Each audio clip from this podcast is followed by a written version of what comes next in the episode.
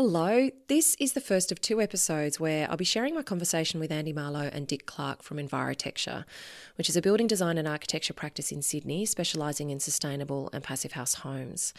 This conversation is packed full of fantastic advice and insights into how you design a home that is affordable and sustainable, and what to do if it also needs to be bushfire resistant as well.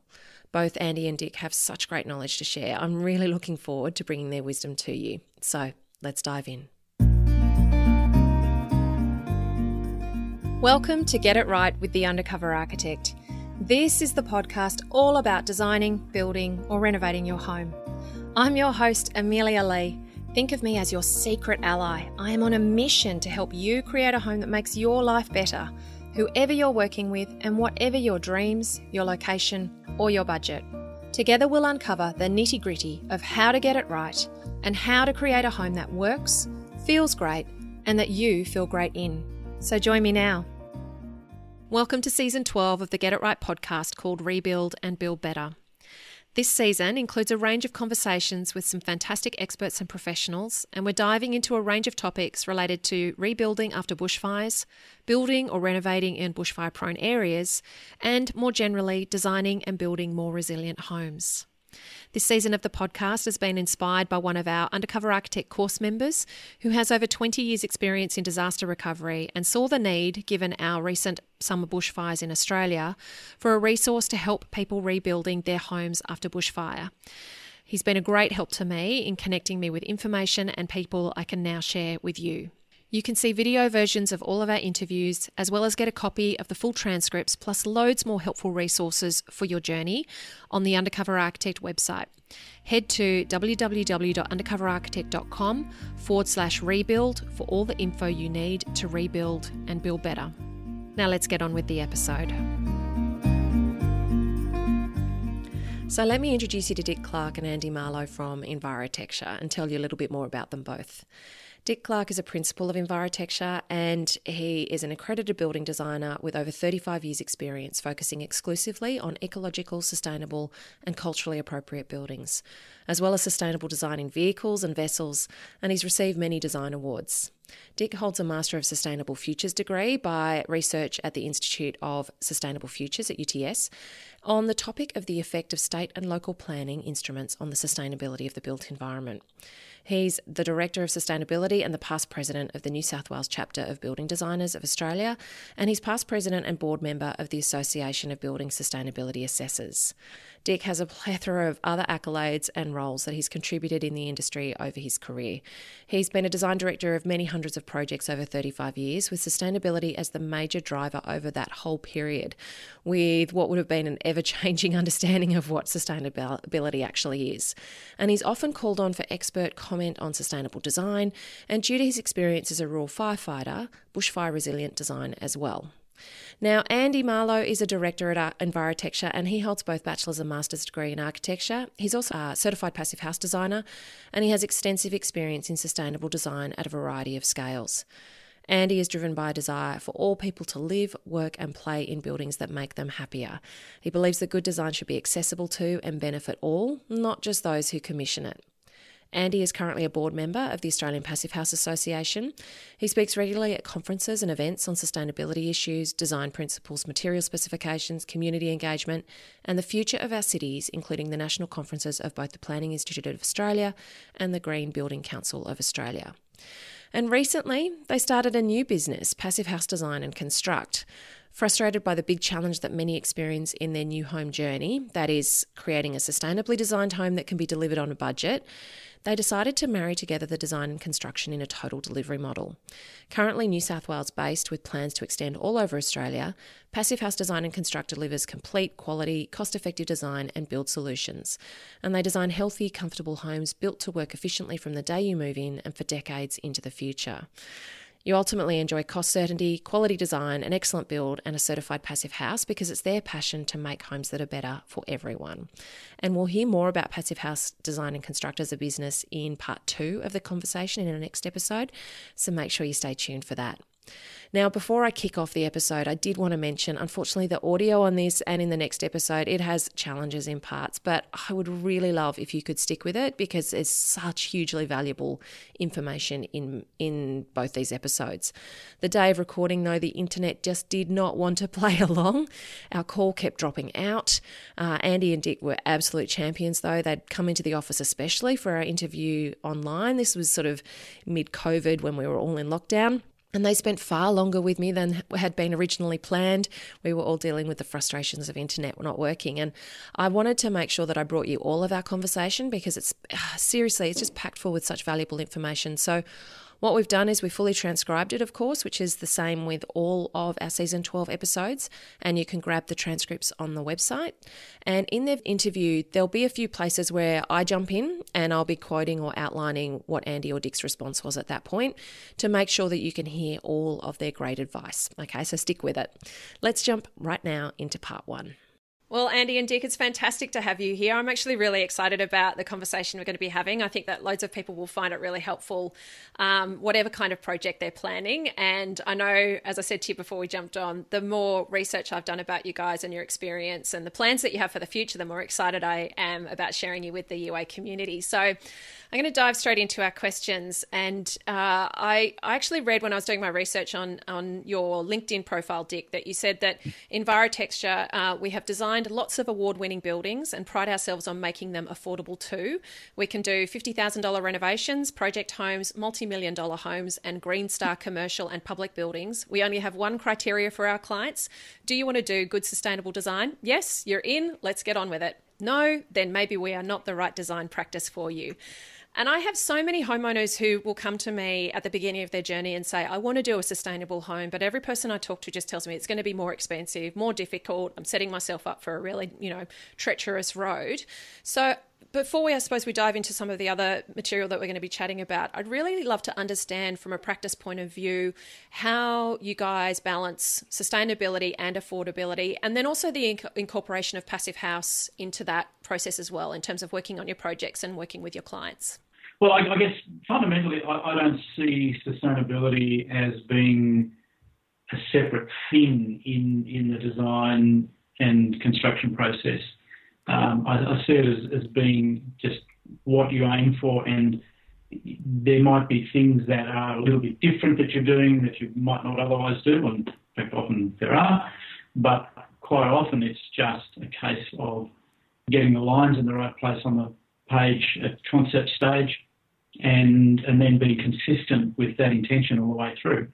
Um, and a lot of, for instance, the materials that we use are common building materials, and it's just if they're used in the right way, put in the right places, facing the right way, etc., then that costs no more. It's just a case of you know making sure that things are um, are done correctly. So I don't. I've never really understood why people see sustainability as this boogeyman that that jumps up somewhere through the design and construction process and starts gobbling budget. It's just not how it works. I'm just going to jump in here because at this point, Andy actually added the following statement. He said, I guess in a lot of especially larger projects, he used to work for a larger practice, sustainability was often something that was bolted on to an existing design. And that's, of course, the point where it all falls apart because A, it's an add on, so therefore it added cost, but also it was really easy to unadd it, which is what you'll see all the time. If you've got a cohesive design, it's very, very hard to remove, you know, for example, the windows from the job because it ceases to actually function. So if you can get it all ingrained, embedded, and coordinated from the get go, most of your battles are won.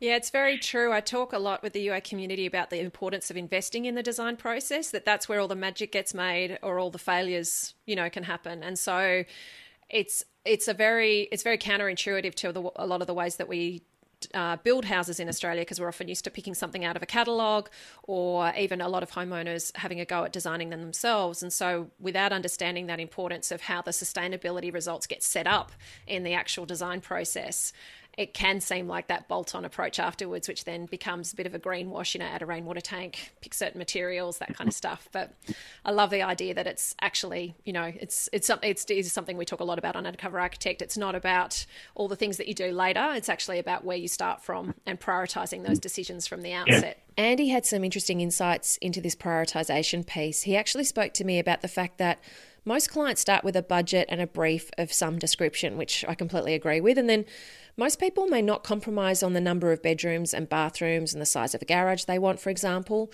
However, if one of your non negotiables is, I want a certified passive house, then you'll find that there's ways to deliver that. But it actually may mean compromising on the number of rooms or the things that you have in your home or the specific finishes and features that you want. Andy actually added that you can make the choice to prioritise whatever you like. But to get to the end of a project and say that you couldn't afford to do specific things is usually not correct. It's that you chose to prioritize other things instead. That may sound quite harsh, but it's something that I see really frequently happen for homeowners. And it's something that I talk about to my UA course members. I actually say that it's really worthwhile checking your language when you talk about the things that you want in your home because often people will describe them as needs. I need four bedrooms, I need two bathrooms, I need a two car garage. But it's rare that people actually say, I need sustainability, I need a certified passive house. And so, what's fascinating for me is that when you actually assess the things that we truly need as humans, they're not usually including things like four bedrooms and two bathrooms and a double car garage. So I recommend to people to help them with that that awareness of their prioritization that they just switch switch out need for want. And it means then you can actually assess what are all of your wants and what wants are more valuable to you so that you can really weigh that all up and be more intentional about what you're focusing on as the priorities for your project. Andy actually, in our conversation, he cited a project that they did in Envirotecture where it cost less to do the home as a passive certified house than it did as a passive solar house. And that was due to a bunch of changes that they made that the client agreed to. And these changes didn't involve reducing the size of the home, but what was essential was that prioritized prioritization process up front. And after Andy's comment about this, which was just awesome to hear, I jumped in to reply this way.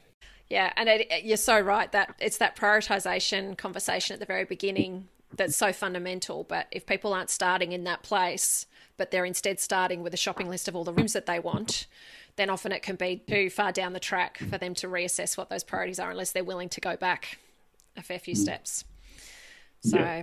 I um yeah, I see so many homeowners. It's a bit of a sidebar, but I see so many homeowners.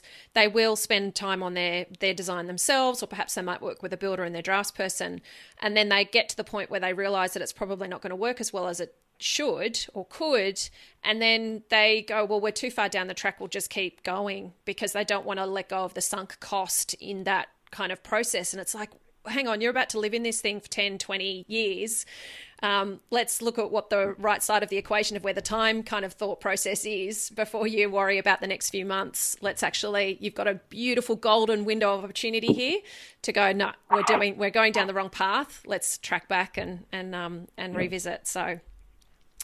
Um, now, you've got a lot of expertise as a company in designing for bushfire prone areas. And so I really love to think more about, you know, you talk about the fact that sustainability is about something that happens at the beginning, that approach, uh, you know, your prioritization.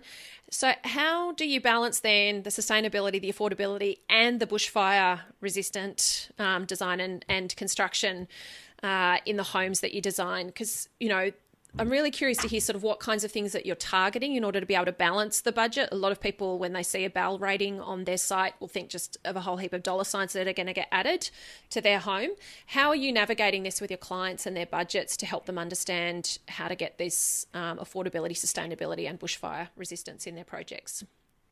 So I, I, actually don't think that the lower BAL ratings, that is sort of BAL low up to BAL 40, are particularly problematic the lowest ones uh, are actually a walk in the park. When you get to BAL 29 and BAL 40, sure, there are some constraints there and, and a little bit of discipline is required as common sense dictates. And that all makes perfect sense. And they're not major cost obstacles. Uh, when we get to BAL Flame Zone, BAL FZ, yeah, different story. That has some real issues, and there are major cost obstacles, mostly around glazing, but also, um, you know, the, the, the wall and roof constructions and so on and and I think uh, hopefully the, the current reviews in, in New South Wales and federally um, might shed some light on whether it's even useful. There are now thousands of buildings that have been BAL rated to the, the 2010 standard that have been subject to uh, to bushfire events. We should, over that number of buildings now, have some kind of statistically meaningful um, data on, on whether it actually provides any benefit or not. Um, and I'm not saying that you know we shouldn't build to the, the uh, to high standards at all. Um, clearly, we, we do need to. We just need to know that the actual um, the details that we've created and the requirements around shuttering and so on that they actually do work as they are currently uh, you know put forward. So um, in, answer to your question. Uh, if it's BAL 40 or less, I, I, don't see that as being problematic. It, it can be quite consistent and, and that just gets in, incorporated into the design concept and the material selections and detailing and so on. BAL flame zone, I've said, yeah, different story. There, there, are some problems there, but there are problems across the board whether you have a sustainability focus in, on your project or not.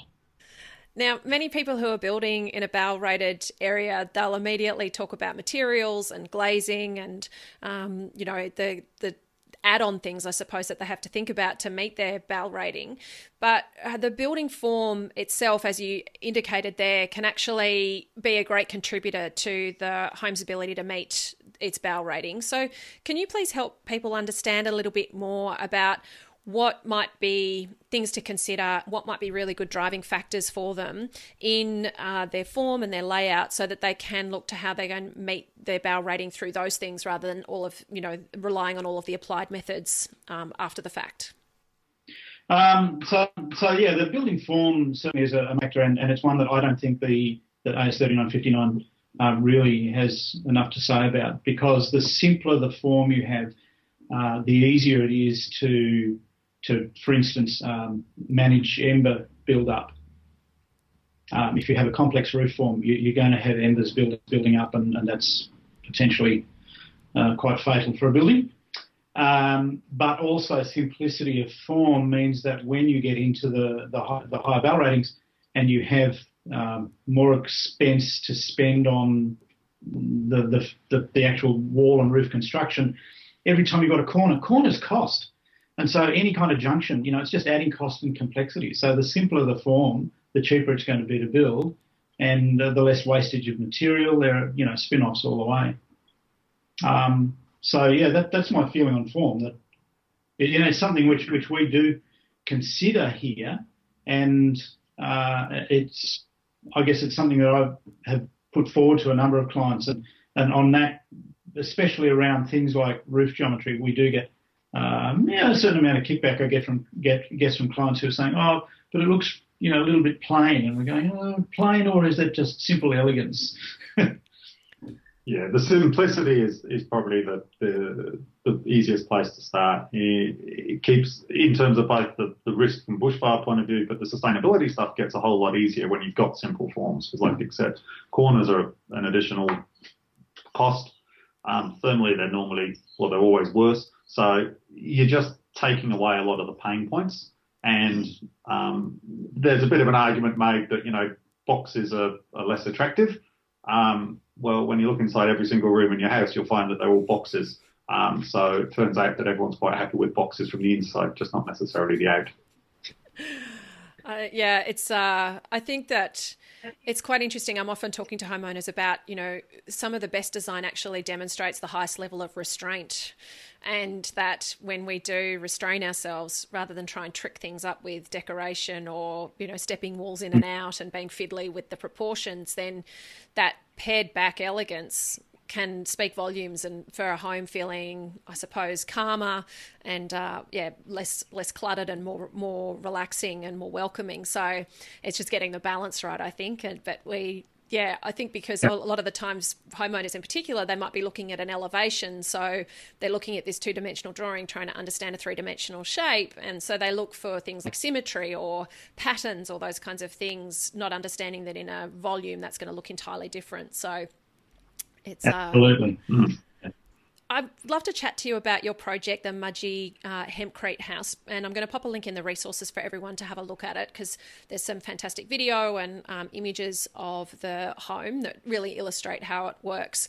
And the area that it was built in wasn't deemed uh, bushfire prone, which we spoke about, you know, uh, in some previous conversations, how odd that is that it wasn't deemed to be bushfire prone. Um, yet you sensibly took prote- took measures to add uh, protective features to the home uh, should any um, fire come through there. So now I'm curious, how did you and the client navigate that whole process about making the decisions to add those protective features and the, the, the ones that you chose, I suppose, how you sort of assessed what was going to be important to include and how you the strategy overall with creating that home in that location?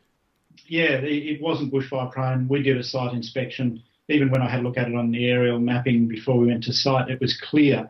It's in a beautiful bit of remnant box forest, uh, over which there are now um, quite strong conservation controls to, to protect the remaining box forest in, in the central central west of New South Wales. And uh, and so on the one hand, you know, the last thing we wanted to do was start creating massive APZs 200 metres wide, but uh, we had to you know, design a building which would cope with the real risk uh, on a, a north northwest facing slope. So that was um, where that came to. And look, I mean, I had a phone call with a, uh, a person the other day who's designing a house in Greenwich in Sydney, which is a harbourside suburb, and they're classified as flame zone because there's because there's a little finger of bush that that, that they're beside um, that you could walk across in probably hundred strides. Um, but because of their proximity and, and the, rigid, the, the, rigid nature of the, um, the standards methodology, they get classified as flame zone. It has zero fire history and I think negligible fire risk. I'm going to jump in here because Dick went on to add some great information here, so I'll quote him. He said, and so on the one hand, you kind of go, well, that makes no sense. Then Mudgee made no sense and it undermines your confidence. Well, it can undermine your confidence in the mapping and so on. So I think that's something you know that the powers that be have to address and get right. However, back to Mudgee. So the design brief that we took from our client basically, you know, our conceptual process is that we see that the design brief is kind of posing a question that the design concept seeks to answer. So it's critical we get the question right. There may be more than one right answer, and the right answer that we came up with to the good questions indicated that it was a longish building and that the western end was quite exposed to fire coming out through the box forest, and then through the grassland and possibly to the trees immediately beside the building.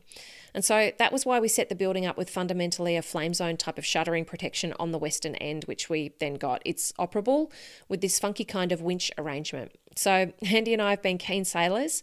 We went up and we set the whole thing up, and it has this kind of dual purpose of creating very controllable deep shading to the western sun in summer. So we were able to, you know, spend some money on the fire protection and get the added benefit of summer shading as well. And I'll just add in here they've got a YouTube clip of what the Mudgee home looks like and how it operates. And I've uh, put that in the resources so that you can check that out as well. And you can actually see what this home looks like finished. Now, Andy at this point added, and I'm going to quote him as well, he said, It's integrated design, I guess, is the thing. We need to solve that bushfire threat problem and the western shading problem. There's a lot of glass that faces west in the house and it's Mudgee. So in summers it's hot and in winter it's cold. You know, they're good windows to start with, but even good glass doesn't do much for western summer sun. And so the fact that we get value out of the shade of the shutters for the shading, well, it's fairly, fairly compelling argument for getting it done. And Dick wrapped up by adding this. He said, it works like a broad brimmed hat. You can pull it down low over your eyes in summer when the sun's westering in the afternoon, but in winter, you can kind of, you know, tip your hat back on your head and get the sun on your face.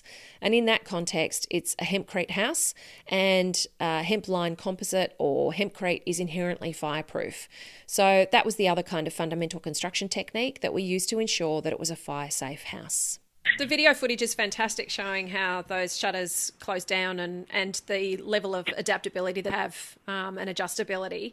And uh, so, yeah, I really encourage people to check out the links and, and see that can you talk through the choice about hempcrete and a little bit more about hempcrete for people that aren't familiar with it as a material? I know that a lot of people sort of look at these alternative materials and think, oh, that might be a nice idea, but am I going to run into problems having somebody being able to do it? Is it going to perform long term like it should? Even though these things have been, you know, buildings have been built out of this stuff long before we were here.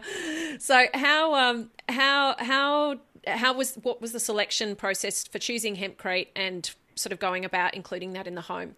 So, Dick's fantastic response to my question was this. He actually said, Yes, the oldest hempcrete building that we know of in Japan predates Lieutenant James Cook's incursion onto the east coast of Australia by at least 50 years. So, yes, there's longevity. Certainly, that's one of its strong suits. But it's got many, many benefits as a material. The low embodied energy, the fact that it's carbon a carbon sequestration material, its fireproofness, its high insulation values. Yes, there are lots of really good reasons to use it if it's formed up tightly, crisply, and placed well, even artistically, when it's exposed off form internally, it can be the whole wall can be a work of art. So there are things you can do with it in that regard. It does have to be rendered externally to give it a rain skin, but it's also the way it handles humidity. It's kind of an honest broker for internal humidity, which gives any building a major head start in its management of the internal environment. And I suppose the number of builders now, as you say, there's been quite a lot of interest in the last five years. We've seen it accelerate dramatically. And a lot of builders now are keen to do training and at least get one hempcrete building under their belt, which we're obviously encouraging. So there's lots of options. I think that for even builders who, and for architects who might say, oh, yeah, I'd be happy to design it, but who's going to build it? And how do I know I can get control of costs and so on? So there are a number of people out there who can subcontract the installation of hemp. And once it's designed the correct way and everything's done, it actually becomes quite easy from there on in now. It was probably a little bit harder 10 years ago. Andy then added this to the conversation. He said, like all systems, it effectively requires, you know, it's not the same as other systems, which is why it's different. So it does require a bit of thought on back to first principles when you first start to make sure that everything's going to come together. But like most things that are designed with a bit of thought, you know, you can get most of the way there the first time, and then the second and the third time get heaps easier. And then Dick followed with this beautiful comment which I loved hearing him say. He actually said there's also a really collegiate community of hemp builders and uh, hemp designers. We get inquiries from other designers and architects on occasion saying, you know, I've got this detail, you know, this is what I'm thinking. Is this the right way to do it? What do you think? And so we'll have a little bit of toing and froing and make suggestions. And so nobody's kind of doing the cloak of dagger in, oh, these are my details and you're not having a look at that. And that's quite consistent with the whole sustainability community, a really open, collegiate, knowledge sharing attitude, which is fantastic. And Andy agreed with Dick and he added this. Yeah, it's really growing the pie rather than growing your slice of mentality. Passive House is the same, sustainability is the same, it's the nature of the people involved. And then I jumped back in.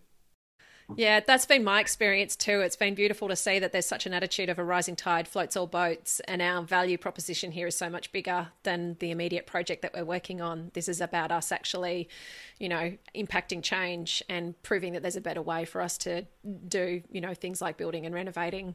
And so we're all about supporting each other. I found that when I started connecting with the passive house community and uh, with architects and designers and builders who have a sustainability focus, there's a lot of generosity purely driven from the passion that they have to see this be the way that we do things. So it's um, it's a great bunch of like I think that that's if you want to work with great people, build a sustainable home because you will immediately tap into people who have core values that are about you know generosity and um, and improvement overall. So now.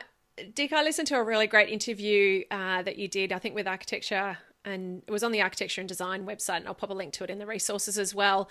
And in it you said um, some fantastic things uh, including that following these fires we can't build back the buildings as they were. And that's the common message that i'm actually getting from a lot of people that i'm speaking to that this is a chance for us to do something different uh, in terms of how we consider rebuilding in these areas and also just the strategies with which we create homes in these kinds of areas full stop. So you actually it was really interesting. One of the ideas you proposed was an idea of doing almost disposable type housing, that you accept the fact that you can't build a fortress like house that will sustain itself through these kinds of conditions, and that you instead build something where you can evacuate quickly and take everything with you and build a much lower cost um, house as a result that's far easier to replace um, financially. And you know, you've written an article about a home that you designed for a friend in 2003 and uh, that prior it was done prior to all of the introduction of the Australian standards in 2009 2010 um, but that unfortunately the Gospers mountain fire uh, destroyed that home.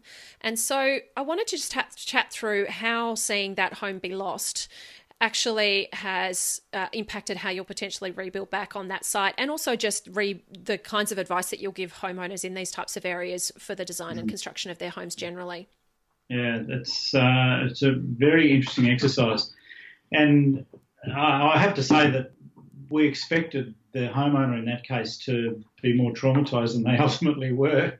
Their their particular worldview, I guess, leads them to um, to not sort of pin all of their self worth on the things that they own.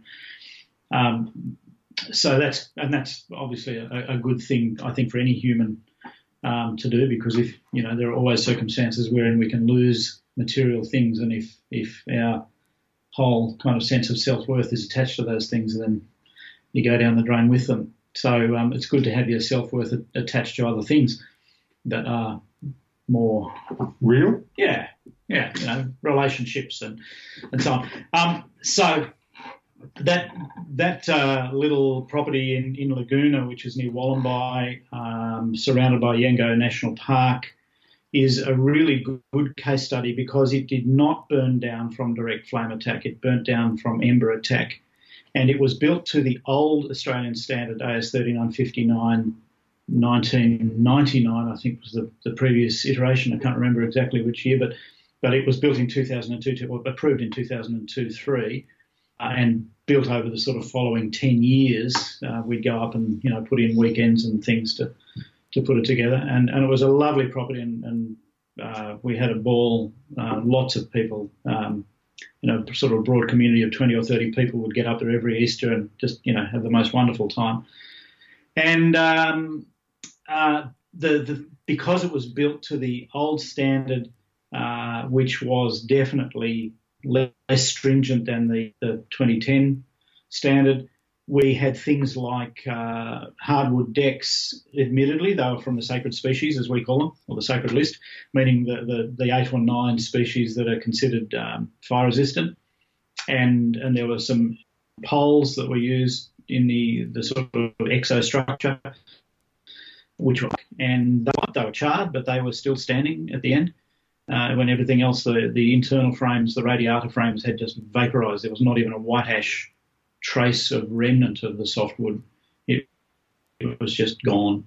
So the things that we would do differently now, because it is a, a retreat, it's not a permanent residence, we have to assume that there's going to be no one there to protect it again, as there was not last time, i.e., it was left to its own devices. So we will be doing things like not having any timber exposed outside at all. And we'll probably put on a, um, a roof drenching system, uh, um, which may be remotely operated as well, so that um, you know when the fire is being monitored from afar, it can be can be turned on. But apart from that, yeah, that one probably won't get designed that much differently uh, because everything else. Uh, oh, sorry, the, the, first iteration also had louver windows, which uh, met the BAL rating at the time. Um, but because of the plastic clips, of course, that, you know that that's not a good idea. So so they won't be used again.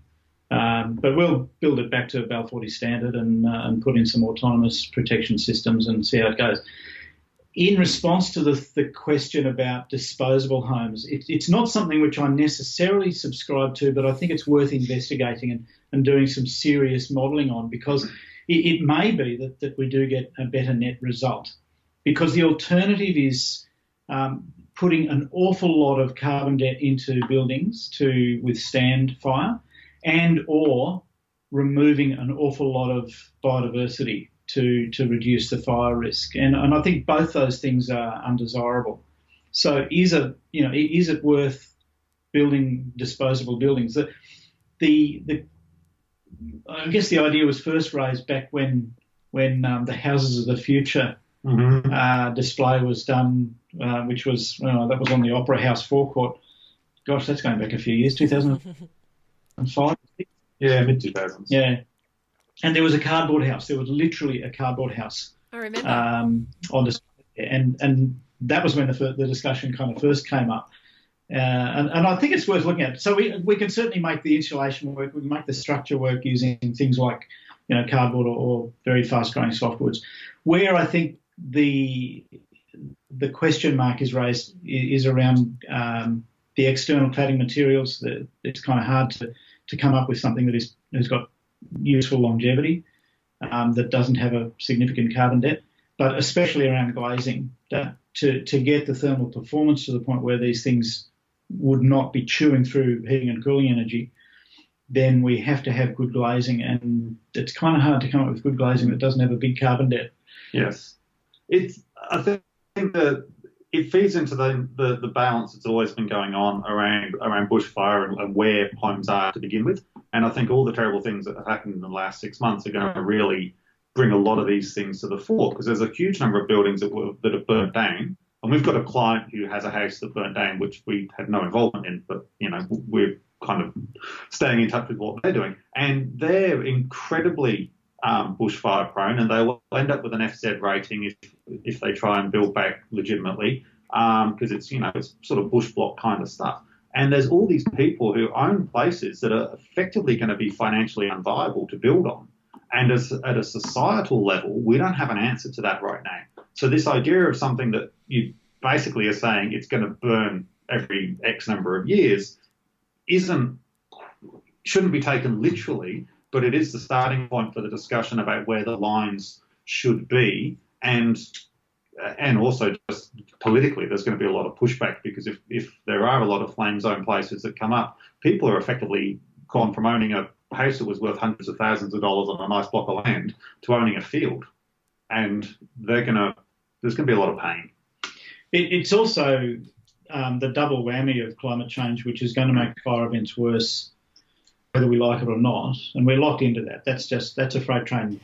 At this point, Dick spoke about how we as a society respond to situations where you know people's homes are threatened in locations that if we went back in time they possibly never should have been released for sale and do we as a society now have a responsibility to buy that land back he spoke specifically about the foreshore land up and down the east coast and in particular the collaroy narrabeen strip where in 2016, the big East Coast flow swept away coastline and it almost took a swimming pool with it. You may remember the footage and the news images. And he said this he said that was a foredune that was built on, and that was a buffer zone. It was a shock absorber to the sea. It never should never have been built on. But to undo that, we've either got to wind back the clock to 1900, or as a society, we have to say, okay, we'll buy those blocks back. And the current owners of those blocks of land are going to say, well, each of those blocks of land is probably worth 4 million bucks. And that's a big you know it's a big lump of money for the community as a whole all of us taxpayers to come up with. But those are the questions that you know they're, they're really big ones. And i know they're not going to get answered this year. The pollies are going to run scared from that sort of stuff. But in 10 years we might be addressing those things seriously.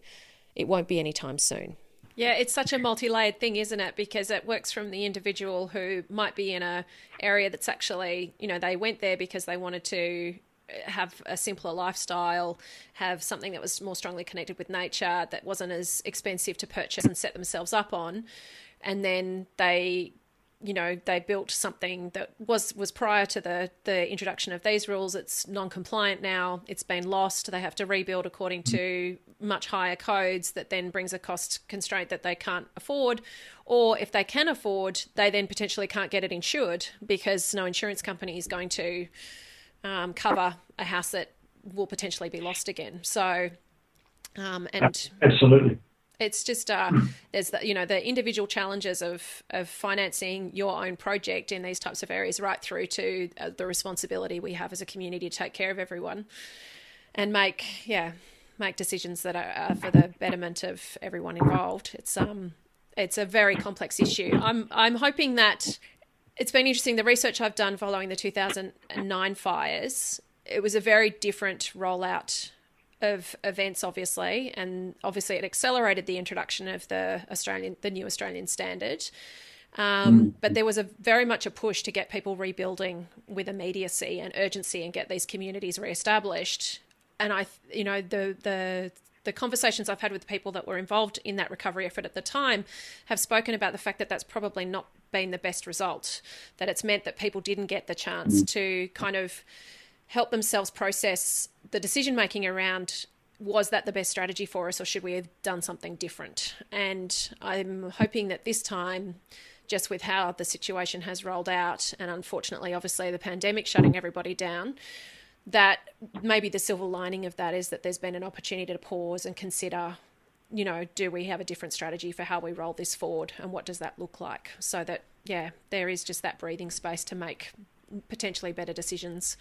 And it's it's interesting, like your your conversation about the disposable. I've uh, spoken to Chris Clark, who is a builder his home was uh, featured in the very first episode of Grand Designs Australia. And so he is a builder that created his own home, built it across the course of two years. And a week after the home was complete, it was lost in the 2009 fires.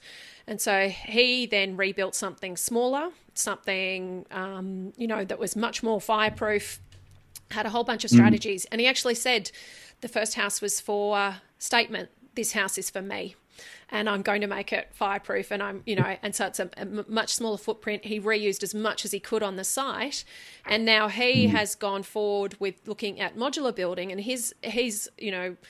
Uh, the, there's these ideas that are you actually better off putting modular homes in these kinds of locations where you can actually take your asset with you should it look like it's under threat you know you pick up the whole thing and drive it away rather than yeah. you trying to leave it there and protect it and and potentially risk your life and your property so. And that necessarily means that they are smaller buildings. Most definitely. So I'm hoping that there's going to be lots of great ideas that give people opportunities to do something affordable in these areas. How did you enjoy that? Thanks so much for persevering with the audio. I do hope that you found it worthwhile and incredibly helpful information.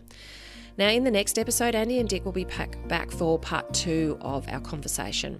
We're going to be going more uh, into more detail about Passive House and also talking specifically about the opportunity that the Passive House model and the process actually provides you to protect your indoor air quality. The bushfires and the smoke pollution that many areas in Australia suffered from over our summer of 2019 2020, it really tested the air filtration capacity of the Passive House system, and there's some great information that Andy will share share about how, testing results that they got and how that all worked so that you can see in practice what that might mean for your own home. We're also going to be talking about the active systems that you can use to create better fire protection for your home, things like sprinklers and those types of things.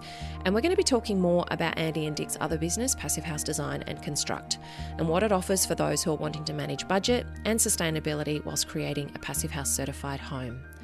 Remember to head to undercoverarchitect.com forward slash rebuild for all that we're sharing in the Rebuild and Build Better series, and bookmark it so that you can keep checking back as it grows as an online hub for anyone rebuilding after bushfires or wanting to build better and more resilient homes.